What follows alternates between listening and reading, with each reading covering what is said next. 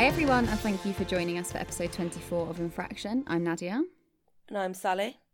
And today we're going to be talking about the murder of Canadian teenager Jennifer Jenkins. This case is from Canada in the late 90s, and at the centre of this entire case is the Jenkins family. Leslie and Brian Jenkins got married in 1974, and a few years later, their first child, Mason, was born. Two years after that, their daughter Jennifer was born. The family of four lived in Chatham, Ontario, in Canada, and up until 1998, their lives were fairly normal. However, on the afternoon of January the 6th, 1998, everything changed. Brian was out at the mechanic getting his car fixed, and Leslie was out too. Leslie received a call from her son Mason asking her when she was going to be home. Leslie said that she was actually just about to meet up with Brian and that they'd both travel home together within 30 minutes or so. Mason hung up the phone, and Leslie said that she thought he'd sounded completely normal. True to their word, 30 minutes later, at around 5 pm, the couple got home and entered their house. All the lights were off, which was very odd, so they flicked them on and started calling out for their children, Jennifer and Mason. Whilst Leslie walked down the corridor, Brian went into the lounge to see if Jennifer was where she usually was, sat in front of the television. To his utter shock, he saw that the chair Jennifer usually sat on was stained with blood. At the same time, Leslie had walked down the corridor to the basement door, and there she also saw stains of blood. Leslie opened the basement door and walked down a few steps. She turned and peered over the banister, and to her complete horror, she saw a body lying on the floor in a pool of blood. She screamed for Brian, who ran down into the basement, whilst Leslie grabbed the phone and called 911. In the 911 call, you can hear Brian in the background crying and screaming for Leslie to call the police. At the request of the operator, Leslie hands the phone to Brian, who can then be heard on the call sobbing and saying, Blood is coming out of her. It's on her. The blood has stopped. It's soaked up. She's not breathing. There is no life there at all. The lifeless body belonged to 18 year old Jennifer Jenkins. At first glance, it appeared that she had been shot in the head and in the stomach. The police arrived at the scene and they immediately wanted to know where Jennifer's older brother Mason was. Both Leslie and Brian were at their wits' end because Mason wasn't anywhere in the house, and the couple were worried that whoever had killed Jennifer might have taken and harmed Mason too. Inside the home, the police found the weapon they suspected had killed Jennifer a large rifle. Both Brian and Leslie said they'd never seen the gun before. They didn't have guns of any sort in their home, and so they were convinced that someone must have broken in, killed their daughter, and taken their son. And left the gun. Well, yes. the police, however, weren't quite as convinced, a bit like you, Sal, and they set to the streets to try and locate 20 year old Mason Jenkins. After a few hours, the police managed to find Mason and they took him into custody for questioning. When asked in police custody where he had been and what had happened to Jennifer, Mason said that a white van pulled into their driveway and four men got out of it. He said two of the men had guns and all four of the men forced their way into the home and then they grabbed Mason and forced him into the back of the van. By this point, the police knew that the rifle found in the home was registered to Mason, so they probed him on that point asking him why his gun was out if he'd just been in the house minding his business before he was randomly attacked. To this, Mason said that he had seen them coming, he'd got his gun, he said he then fired at the men but hadn't hit any of them, then one of the men had taken his gun off him and then had forced him into the van and kidnapped him. Chatham is a very quiet city that has an incredibly low crime rate, it was odd to the police that Mason was suggesting that he was outside his house opening fire on a group of armed attackers and that not one single neighbour saw or heard anything. Moreover, Leslie had spoken to their son on the phone 30 minutes before they got home, and she'd said he'd sounded completely fine. It was unbelievable to the police that these men turned up, they had a shootout, they kidnapped Mason, killed Jennifer, and then moved her body, turned off all the lights, and then left the home without a trace, all within the space of half an hour. Whilst Mason was in one room being interviewed by the police, both Leslie and Brian were in separate rooms also being interviewed. There's a documentary called Life with Murder on Amazon Prime, and in this, there are scenes of both parents being interviewed by the police just two and a half hours after finding their daughter's lifeless body. It was honestly harrowing to watch. Like, I do understand why the police needed to speak to them, but you know, these poor parents, they hadn't even had time to process their daughter's horrible, brutal murder. And most families who've lost a child are able to grieve and go through that process. But you know, these two parents, they just couldn't because in those first few days and weeks, uh, they just had constant police questioning. Mm. To add even more insult to their injury, the police kept pushing and probing them to find out more information on Mason, and the officers made it blatantly clear to both Leslie and Brian that they thought their son had killed their daughter. In his interview, Brian confessed that Mason had had some trouble with the law in the past, but that all of his crimes had been minor non violent offences. Mason had a string of carjacking and robbery offences under his belt and had even served time in prison for such offences. Brian describes Mason as just being a bit loose and wanting some fun. He actually said that Mason would steal cars off people's driveways, drive them around, and then he would fill them up with gas, wash them, and then put them back on the driveway where he'd found them if he could. Blimey. And how old are they at this point? Just remind me. Uh, the kids. Yeah. So Mason's 20 and Jennifer, who um, was 18 when she died. Okay. So Brian said that all of Mason's prior offences had been non violent and that he'd had no reason to kill his sister. He said that they'd had no problems between them, just, quote, normal brother and sister shit. Whilst all three surviving members of the Jenkins family were being interviewed by the police, Jennifer's autopsy was being carried out. The ME determined that Jennifer had three gunshot wounds to the right side of her head and two gunshot wounds to her chest. Two days into his interrogation, Mason was still sticking firm to his story that random attackers had turned up at the house, kidnapped him, and killed his sister. The officer kept saying that he was lying. His story made no sense. He should just tell the truth. During this interview, Mason intermittently sobs and cries and puts his head in his hands, and then all of a sudden he's very loud and vocal and giving lots of information to them. He keeps talking about Jennifer, saying that he had no reason to kill her, and he kept saying that he wasn't lying. He actually continuously repeats the phrase, I have no reason to lie to you, to which, of course, the officer, rightfully so, replied with, Well, you're being charged with first degree murder, so of course you have every reason to lie to me. Mason gets visibly agitated, probably due to the incessant questioning, and he starts getting quite angry with the officer. And then he says, I got no reason to hate her. I got no reason to blow her fucking head off. You know, I got no reason whatsoever to do anything. To which the officer calmly responded, Who told you she was shot in the head? This taped interview, along with the rifle and the fact that Mason had been the only person in the house and there had been no sign of forced entry, was enough evidence for the police, and Mason Jenkins was formally charged with the murder of his sister, Jennifer Jenkins.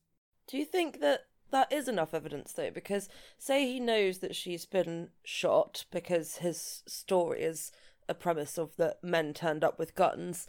I don't think it's that. Is that not almost a turn of phrase, like blow her head off? I don't know. Is that that incriminating that he said that? Well, if we're going to go by his story and believe his story, he implies and he continuously says that he was put in the back he was put in the van and he and then they went in and killed Jennifer so presumably what he's suggesting is that he heard gunshots and things like that so yes maybe you know he could be using as a turn of phrase that he you know I don't have a reason to blow her head off. But that's also his sister he's talking about.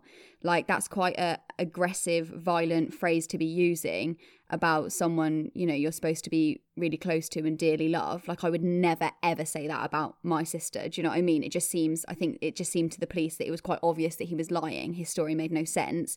And they did not for one minute believe that um he had been kidnapped or anything like that because when they found him so we kind of go into this later but when they found him he was just like joyriding in a car like with no one so it was clear to mm. them that he hadn't you know he wasn't in someone's van or whatever being held up at gunpoint um so i think they do have enough evidence to be honest and it's quite clear to them that they there's nothing you know there was no one else there was no other sign of anyone else and i guess it's kind of what we've talked about in a few other cases like if it you know if it looks like a slam dunk like that, then that's probably what they're going to go with, and then start investigating other cases. Do you know what I mean? Like it seemed to them probably it just seemed pointless to try and keep pushing this one when it seemed to them so obvious what had happened. Yeah, no, I totally agree, and I don't think his story does make any sense. I was just slightly surprised that that comment um, was enough for them to progress the fake the case forward because so many other times it seems to you and I like there's loads of evidence and prosecutors don't take mm-hmm. it forward because it's not clear cut or there's no sort of physical evidence as such. Do you know what I mean? So it just surprised me that that was the turning point in this case. Yeah, that's so true, actually. It's very different to a lot of the other cases that we look at. Um, yeah, I do actually really agree with that. That's that is really true. Um, but obviously they felt like they had enough to prosecute him, and so yeah, that was enough for them. Mm. So during the lead up to Mason's trial and during the trial, Brian and Leslie made the decision to stand by their son. Mason was still protesting his innocence, and Brian and Leslie decided to believe him. Mm. I don't know if some of you are sat there right now thinking, how on earth can they stand by him? Because I was at this point as well. Um, I mean, that noise makes it sound like maybe you're thinking that too, Sal. Well, I don't know. I think the evidence in terms of like the gun and his slightly strange story with no evidence to support it would suggest to me, looking at this objectively, that he probably is guilty. But actually, their parents, who probably up until however long ago adored both their children and they've already lost one of them. And whilst it may not be a physical loss the idea for them to accept that their son is a murderer and he's going away for a long time that is another loss that they will have to grieve. So i can kind of understand why in the midst of their grief for jennifer they might make what on from the outside seems quite a strange decision to support mason yeah, that's exactly how I feel about it. Like initially, I was really confused, um, but I think it, I feel exactly like that as well. I think like they have just made that decision because, um, yeah, they want to stick by their only remaining child um, mm. rather than kind of overnight lose both their children. Um, I think it's exactly that, to be honest. And I guess also like he's saying that he's innocent. You know, imagine if you know someone did come forward and say, "Oh yeah, well we actually did this," and Mason you know, it did turn out that he was innocent and they turned their back on him, they'd feel so awful about that. And I don't know if that's just me like thinking quite naively about the situation, um, but maybe they were just holding out for that. No, I completely agree.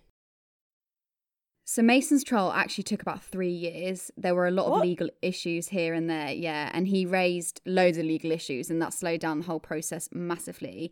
Um, he sought actually to have his taped police interviews banned from court, stating that the conversations he'd had with the officers had been coerced. He said that he'd been told by his lawyer not to say anything and that he kept trying to keep quiet in the interview. Um, but then he said the police would make a comment about his mum or his dad, and then he started talking again because he wanted to know how his mum and dad were and whether they thought he was guilty. So he essentially felt like during his police interviews, um, he'd basically been baited by them. Um, so he sought to get those removed from court, but it didn't work, and the judge and jury were shown his police interviews, which to them they found quite damning. Ultimately, on the 12th of January 2001, three years after Jennifer's murder, Mason Jenkins was found guilty and sentenced to life in prison with no possibility of parole for 25 years. He continuously protested his innocence and said he didn't do it. His parents, especially his father Brian, were completely, undoubtedly convinced that Mason had been wrongfully convicted, his wider family stood by Leslie and Brian and fought the battle for Mason's innocence alongside them. This was actually heartbreaking for me to watch because Brian, especially, you can see it in his eyes. He's so genuinely believed that his son was innocent when he said he was innocent. I think he just felt so utterly like heartbroken and distressed that his daughter had been murdered and that his son was wrongfully imprisoned for it and he still felt like her real murderer was out there somewhere and you see it in the in the kind of initial interviews with him he is absolutely convinced that Mason didn't do it. Yeah, and I think that's a really key point that you've just made is that it's not only I suppose for them about believing their son didn't do it, it's believing that the person who did is still out there and that must be a really horrible feeling for any parent because from their point of view absolutely no justice has been served for them yet so mm-hmm. very sad yeah it's kind of like the double whammy of that isn't it no justice has been served but also in their eyes a massive miscarriage of mm. justice mm. has happened because their son's in prison for something that he says he didn't do yeah so yeah, it was absolutely heartbreaking to see, and I genuinely mean that from like Brian. Really, honestly, he so truly believed Mason was telling the truth when he said that he was innocent. Um, and after years and years of his parents religiously and relentlessly fighting this battle, after all of Mason's appeals were done and there was nowhere for his case to go, Mason, resigned to the fact that he'd have to spend the next 25 years at least in prison, finally admitted that he had in fact been the one who shot Jennifer this admission of guilt came nine years after he'd killed Jennifer and six years after his trial. And this breaks my heart because that is such an insanely long and torturous amount of time for his parents to have been carrying around all that pain and suffering for, you know, really no reason. He didn't let them grieve properly. I just think it's awful.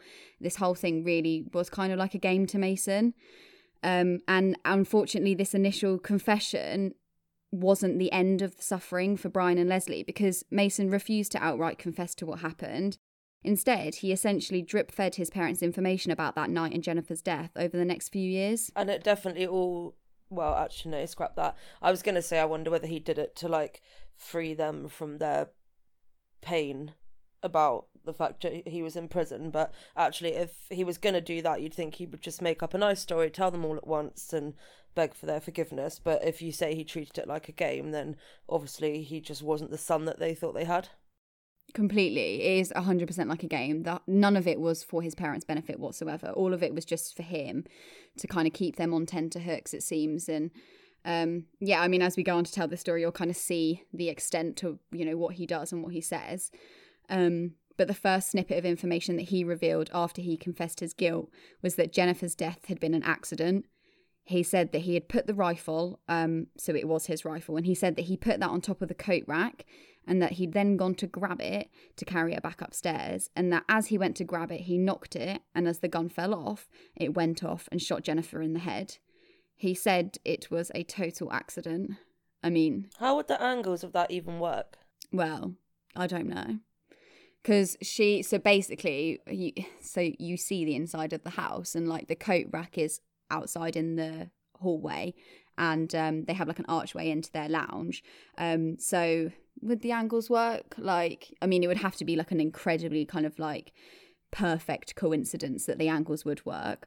Um, but I mean, just in general, like saying this was an accident, like he didn't call 911, he left the house. He kind of waited for Yeah, exactly. It's exactly that. He he shot her five more times. Well, he shot her five times. He shot her four more times. Um, but in this first initial like confession or whatever we can call this, in this first initial story that he tells, he never explains why there were four more shots. He refuses to explain anything about that. He just says that it was an accident and the gun went off accidentally. Yeah. Yeah, so this was, you know, just one of the many stories and or kind of fabrications of of the truth.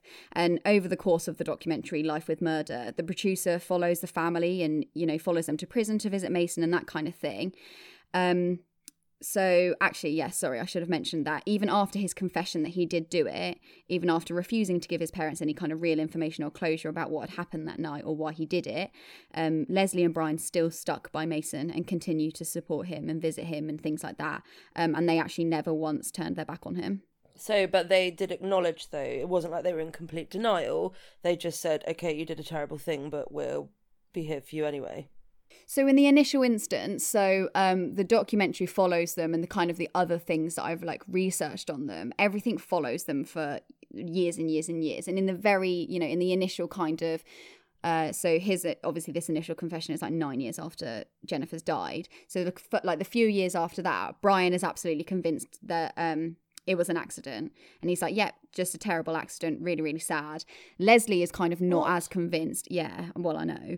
Leslie's not as as convinced. She's kind of just like, um, but she's kind of uh, got that it sounds a bit harsh, but she kind of just sticks her head in the sand. She kind of has that attitude to, towards it. She's mm. she says basically, um, I know that Jennifer died that night and that she died as a result of, of gunshot wounds, and that's all I need to know. Like we don't know any more information. Mason's not told us any more information, and I don't know if she's behaving like that or saying those things because she doesn't want to play his game.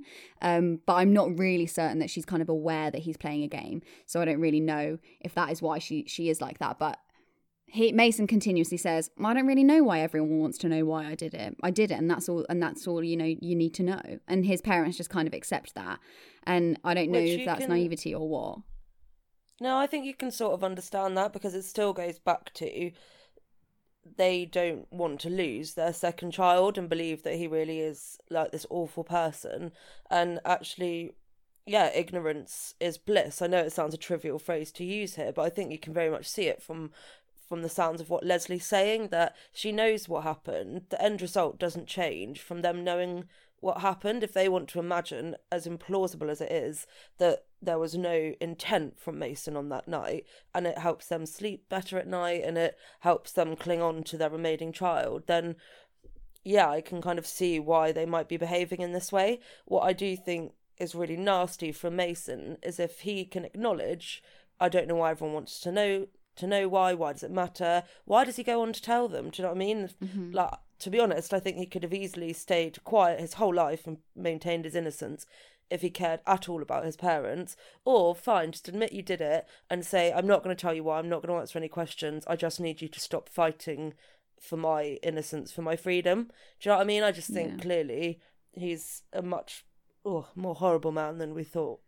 Yeah, I mean, he is obviously incredibly manipulative and he does manipulate them for years, for decades. And I can see what you're saying, to be honest. I guess, yeah, ignorance is bliss. And maybe genuinely that is all Leslie needed to know because she does say that, you know, she's like, this is all I need to know. It's like, you know, Jennifer's gone and she died because of a gunshot wound. And, you know, Mason says that he's guilty. And, and that's kind of just how matter of factly she says it. But I guess everyone processes grief and trauma in different ways. And maybe that is just her way of processing it. Yeah, and I think the other thing as well to touch on is that, and I think we've talked about it in other cases, is that for Leslie and Brian, admitting that Mason is a monster is admitting that they, be it genetically or through their raising of him, you know, they created that. They're in some way responsible. So I think mm. for them, it's much easier to admit that whatever, yeah, whether it's your DNA or your parenting, they don't want to admit that they created a boy who would have intentionally cold bloodedly murdered their other child, mm-hmm. do they? Mm-hmm. No, that's actually really true. That is so true. And I guess there's nothing they can do about it now, is there? You know, they've they've lost yeah. essentially both their children, um, you know, in different ways. But yeah, I guess they're kind of just just getting on with their new normal, maybe. Yeah. So later on in the documentary, Mason is preparing for his parole hearing, um, he has a parole officer who kind of questions him as the board would and assesses his answers. She probes him and tells him that the board are going to want to know why he did what he did. Again, Mason repeats the story that it was just an accident.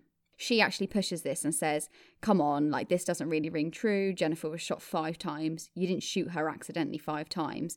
You know, you moved her body to the basement. You didn't try to help her. You didn't even call 911.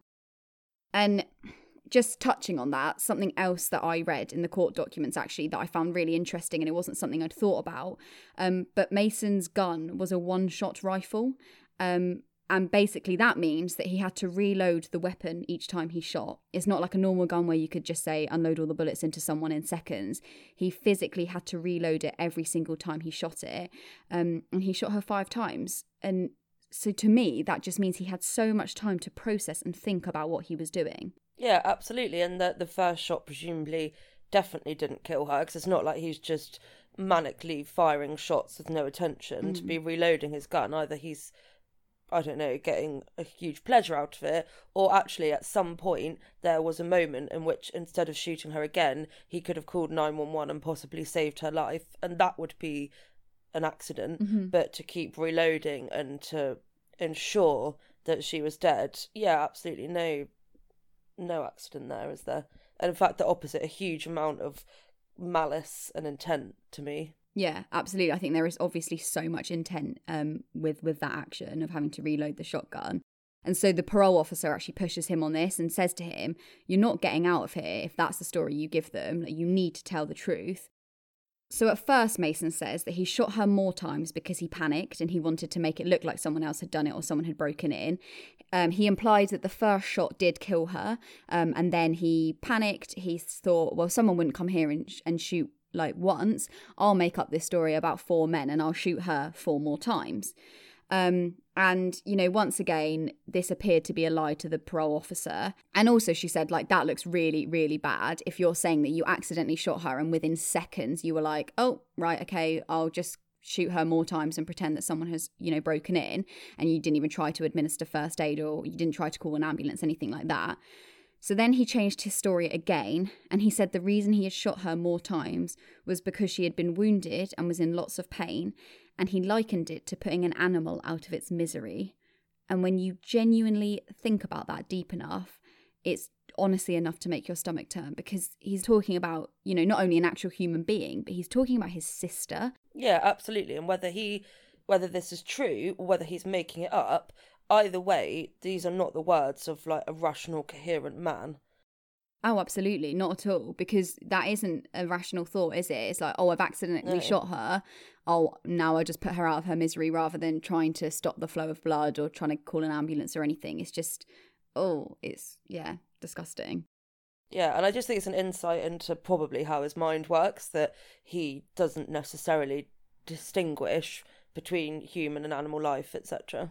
Mm, oh, that's also true. Yeah, that's really true.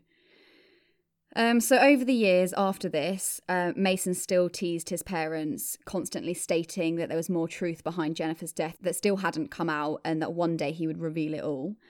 Um, by this time, actually, Brian was seriously very, very poorly. Um, I know that he had diabetes, and I'm not sure if he had any other illnesses, but you can see it in the footage. Um, he's he's very unwell and he's very frail. And all that time, whilst Brian was visiting the hosp- um, was visiting the prison, he was in and out of hospital. Mason is just toying with them, and they just still blindly stick by him. They blindly love him, you know, regardless of this awful behaviour. But eventually, in 2009, a decade after the murder, the truth of what happened that night came out, and it was actually more shocking than anyone could have imagined.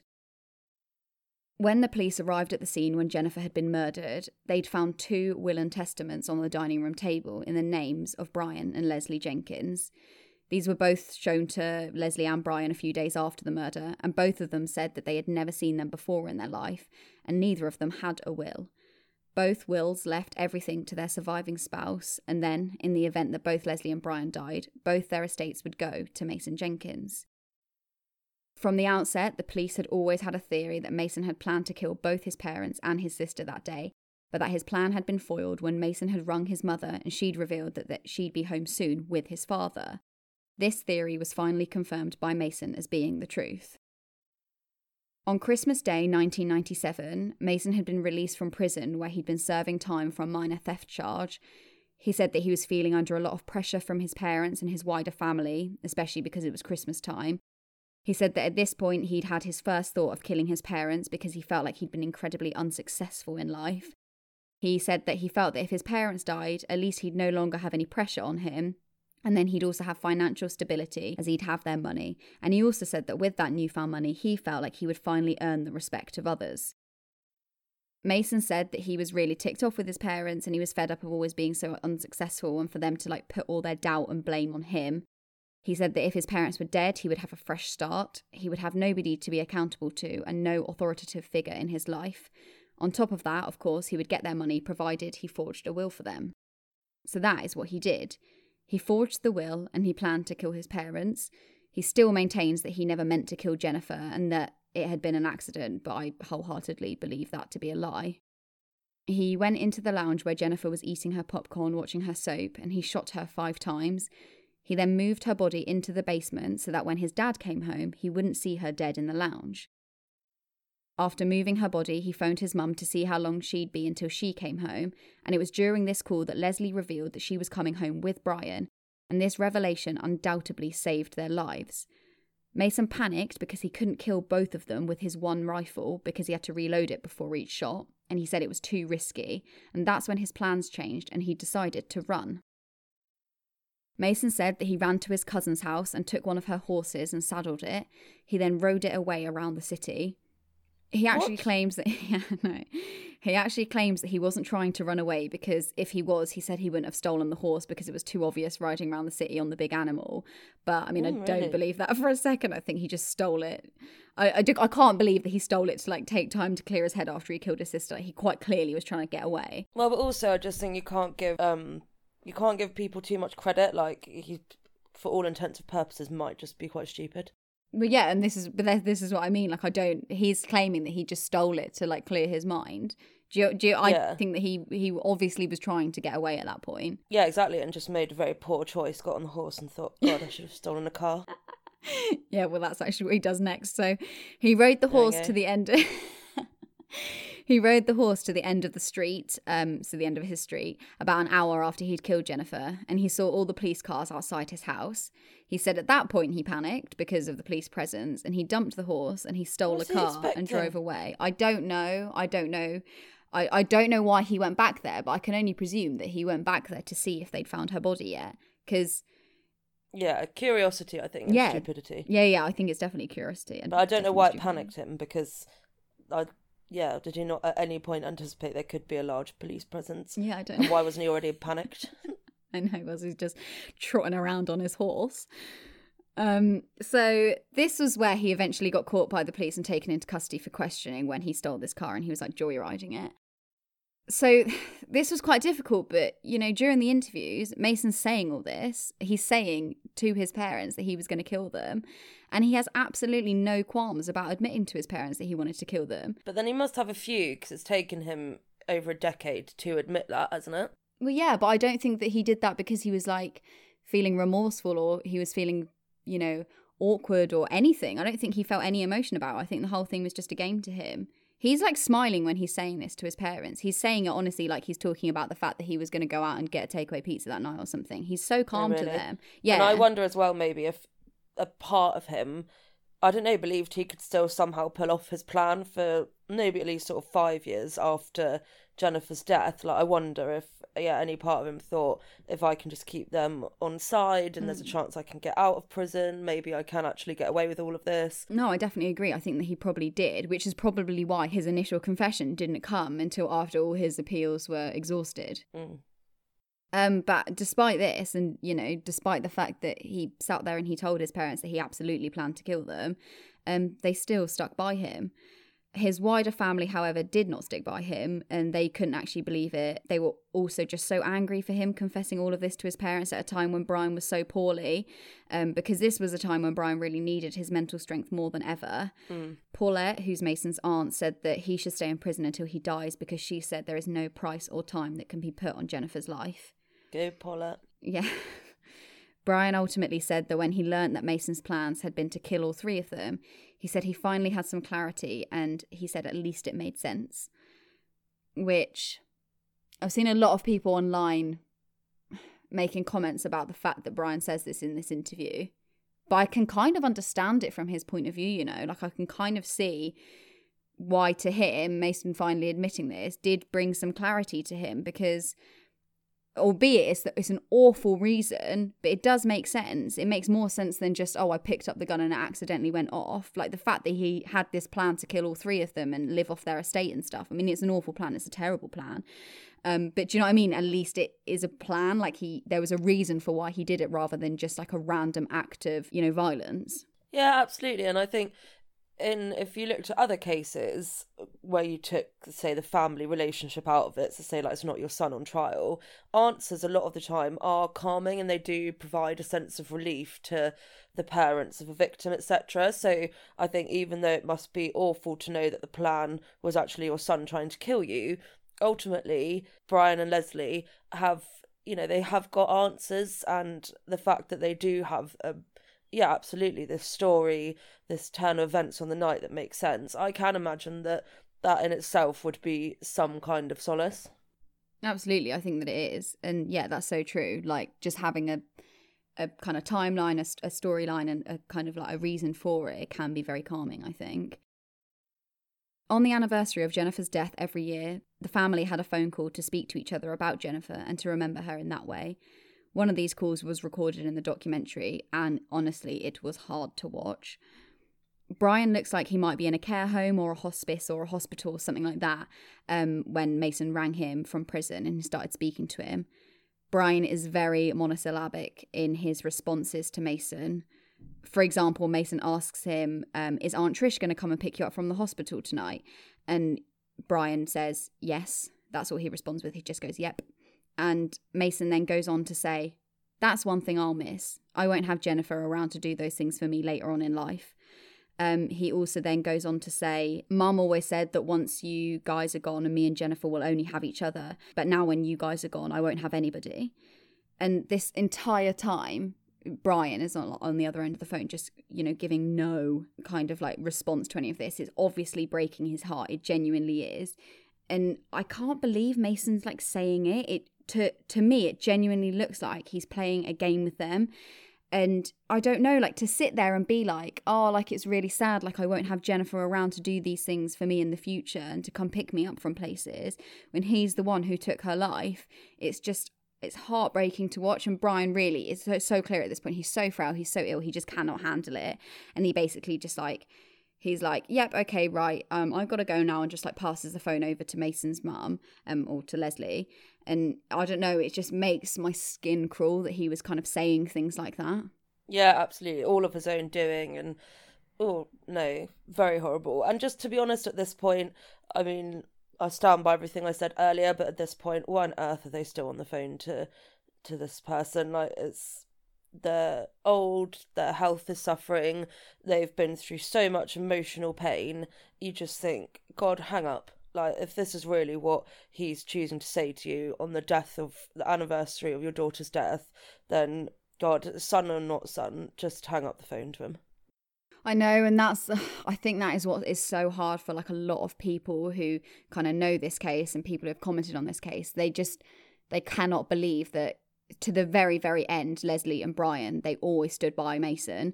Um, but leslie always uses this phrase where she says um, you don't just chuck your kids away. She was like you don't just throw away family. And brian even said that you know his occasional prison visit to visit mason was all he had left of his family unit and he said that he wasn't going to throw that away. And i can understand it from from his point of view but i mean honestly like mason does not for one second deserve his parents at all you know they're so loyal to him and he is just so unremorseful and narcissistic. And not once in any of the interviews does he say sorry. He doesn't once ever sound like he's remorseful like the entire thing genuinely is just a game to him. And i do it just looks like he's torturing them. That's what he's just doing over these years and years and years. It's like he's reliving his crime by continuously torturing his parents giving them snippets of information here and there. Um it's just disgusting. And he's even got like jennifer's name tattooed on his arm which I think is just so awful because I can understand that if he was remorseful and if he felt sorry for what he'd done and he was kind of like memorializing her that way. But to me, it just seems like it's just another sick part of his game. And um, something that actually really stood out to me was in the documentary, he said something along the lines of, Although I've been convicted of murdering my sister, it doesn't change the relationship that we had you know, he doesn't say, although I killed my sister, although I shot my sister. He says, although I've been convicted, which to me, I mean, that is just so clear that he's got no remorse whatsoever. Yeah, he's taking himself out of that equation, isn't he? And making it sound like it's just all external powers that be that have convicted him. Not that there's no action on him there. He hasn't done anything. Something's been thrust upon him, mm-hmm. like he's been convicted of something. And I wonder a little bit as well if some of the behaviour we're seeing this far down the line actually goes back to he obviously felt like he had no respect from his parents. He wanted everything from them. He wanted people to. I almost wonder whether he wanted them to fear him a little bit, although he used the word respect. And actually, now he's in prison for the rest of his life. He's never going to get his parents' estate.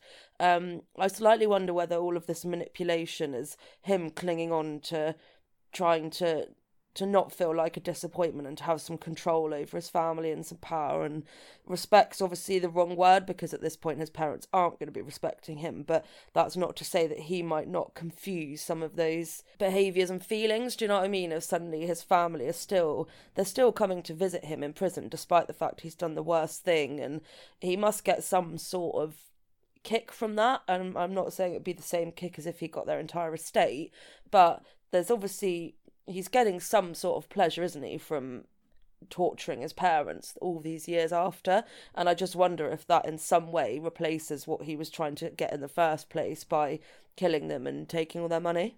That's so interesting. I think that's just that that is such an interesting point. And I think that's actually so true because his entire thing was um, oh, like my parents like see me as unsuccessful or I feel unsuccessful. Um, that's a phrase that he used a lot. And like, yeah, maybe he does see this as now being successful because he still got his parents. He did the worst thing that he could possibly do in his parents' eyes, and he still got them. They're still visiting him. He's still getting that kind of uh, kind of positive reinforcement from them, as it were, every time they pick up the phone to him, every time they come and visit him, every time he reveals something awful, something abhorrent, something worse that he's done or that he was thinking of doing. And they still despite all of that, they still stick by him. So yeah, I, I totally mm. agree with you. I understand what you're saying that respect isn't, you know, maybe the right word, but yeah, in his eyes, he probably does feel like they respect him because otherwise, why would they keep going back to see him? And I'm saying that as in, I imagine that's what he's thinking, not you know what yeah, I'm absolutely. thinking. Um, mm. So yeah, I think that's actually really, really interesting point, and probably does speak a lot to what is going on, you know, inside his head, um, and probably why he has continuously played this game, kept them on tenterhooks, revealed this information over such a long and torturous amount of time, um, so that yeah, they would continue coming back and things like that. Yeah, yeah, I definitely, I definitely think that's a really good point. Um, so, in 2014, Mason was eligible to go before the parole board to apply for early release, but thankfully his parole was denied. He wanted to get out based on a previous law that inmates could apply for parole um, after half their sentence was served. Um, but then this thing came in called the faint hope clause, which uh, put a stricter onus on judges to kind of hold them to a higher standard when screening convicted killers' applications for early parole hearings. So Mason felt like he should actually have been held to the previous, more lenient law, as he'd been convicted before this new law was brought in. But thankfully, the judge refused. Um, although his next application for parole will be in 2024. Unfortunately for Leslie, Brian passed away on April the 25th, 2016, um, at the age of 67. Oh, God, so young. Mm, so I think he was really, really poorly. Um, I don't know, I know we've touched on it a bit, but this case really, really, really did make me think so deeply about how families are affected when someone kills someone. Like, it made me think a lot about the perpetrator's family. Um, because I think albeit for whatever reason they did it, it did take a lot of strength for Brian and Leslie to carry on supporting Mason. I do really believe that. Um, and you know, Yeah. we've discussed it. We can understand why people turn their noses up at Leslie and Brian for ultimately supporting Mason. Um, but I do understand it from their point of view, and I think it's ultimately people handle their grief and trauma in different ways, and I think this was the way that they handled theirs. Um, and you know, if it worked for them, it worked for them, and if it made them feel better, then go for it. I think I understand why people get arsy about it online and things like that, but I do genuinely believe that they did it for themselves, and I think that's the only in these situations that's all you can do. Yeah, absolutely. And I think from my point of view as well, like I don't have children yet. I can't and also I don't think even if you do, I'm not sure you can speak to what you would do in that situation with hundred percent certainty because as mm-hmm. Leslie said, you live your life under the one probable rule that you don't turn your back on your child. Mm. And in this situation, yeah, having lost their daughter already, I think it would have been really hard for them just to turn around and say, yeah, Mason's a monster. We're never going to speak to him again. So, but I doesn't surprise me that, in a way, maybe that Brian did die so young because I think that is a huge amount of trauma for someone to go through, isn't it? Absolutely. And that's what made me so furious when I was watching the documentary because, you know, I've said it a million times, but it so obviously was a game to Mason. But towards the end, Brian just looks so, so unwell. Like when he visits him in prison and things like that. Um, it's, it's kind of weird, but in Canadian prisons, you you can do this. Um, I don't know, you actually might know this because you learn a lot about prisons and stuff at uni, Sal. But um, they get like a seventy-two hour kind of un um unattended stay. So like they go and stay in this like trailer um in the prison. So they went and they stayed with him for like 72 hours in this trailer. And you know he's like allowed knives and he's allowed like all these things. Um but every kind of so often they get a phone call where they have to go show their face at the door to like prove that they're kind of still all alive and present and well and stuff. But during that, during that visit, um, very much towards the end, when Mason was confessing um, that he'd basically planned to kill his parents, Brian is so unwell. Like he's just wrapped up in a duvet. He looks so poorly. And I just think, how can you do this to your father when he stuck by you throughout all of this? You've done the worst thing possible to your parents. And look how poorly he is. And you just don't care. Like you're, you're Yeah. not even trying to save him and, you know, stop this horrible you know mental anguish that he's definitely going through right now like he needs his strength more than ever and you're just destroying him it just oh it's just awful it's just horrible horrible to watch really really horrible Yeah. to watch um but yeah i totally agree with you it's a lot for anyone to handle and i'm sure everything you know the fact that mason revealed all this information over like several you know decades it was probably yeah probably what was kind of um attacking brian from the inside as well as his illness Yeah. so yeah, if you want to spend an hour and a half of your life feeling totally fuming, then go to Amazon Prime and watch the documentary called Life with Murder, which I'll obviously link below, um, and you can see for yourself what Mason's like. Um, but I mean, just kind of briefly, Sal, like, does this sound kind of like psychopathic tendency? Because when I was watching, I really was thinking he's definitely a psychopath. Yeah, I think there's definitely some of the hallmark traits there, certainly.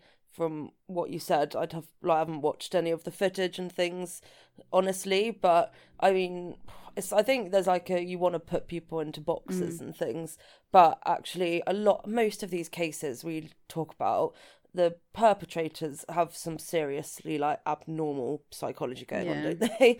And I think most of them have got to be quite devoid of a bit of empathy.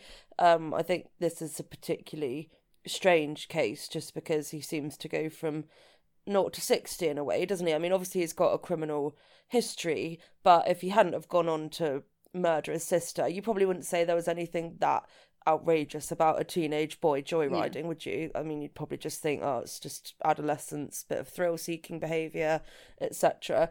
Um, but then as soon as you pair it with a very serious crime later on in life, then absolutely you do start to wonder some of these things. But no, I, he does sound, of course, like he's got something going on. As you said, he sounds very narcissistic. He sounds quite out of touch, to be honest, with reality. Frankly, the fact he thought this plan would ever stack up in any way. Um, I mean, even if it had all gone well, I don't know why he thought he wouldn't be a main suspect if all of his family suddenly appeared that's dead So true. That is so true. with two wills just mysteriously sitting on the kitchen table. Um, Mm. so yeah, I think it's absolutely a lot of a lot of points there that might make you start to think in that direction for sure. Yeah. Just thinking about that as well, I can't believe he didn't just take the wheels and like destroy them. Do you know what I mean? They just the fact that they were just sat on the kitchen table. It's just so weird. Yeah, exactly. Yeah, and he just really believed that none of this it's basically like just writing a note, isn't it? Effectively, I want all my money to go to Mason, and oh, would you look at that? I've just turned Yeah. up dead. I really just don't know what he what he No, thought. neither, neither, not at all. Well, thank you all so much for listening. Um, we hope you have a fabulous week, and we will see you next Wednesday for some true crime from Norway. So join us next week for that. Thank you so much. Bye. Ah!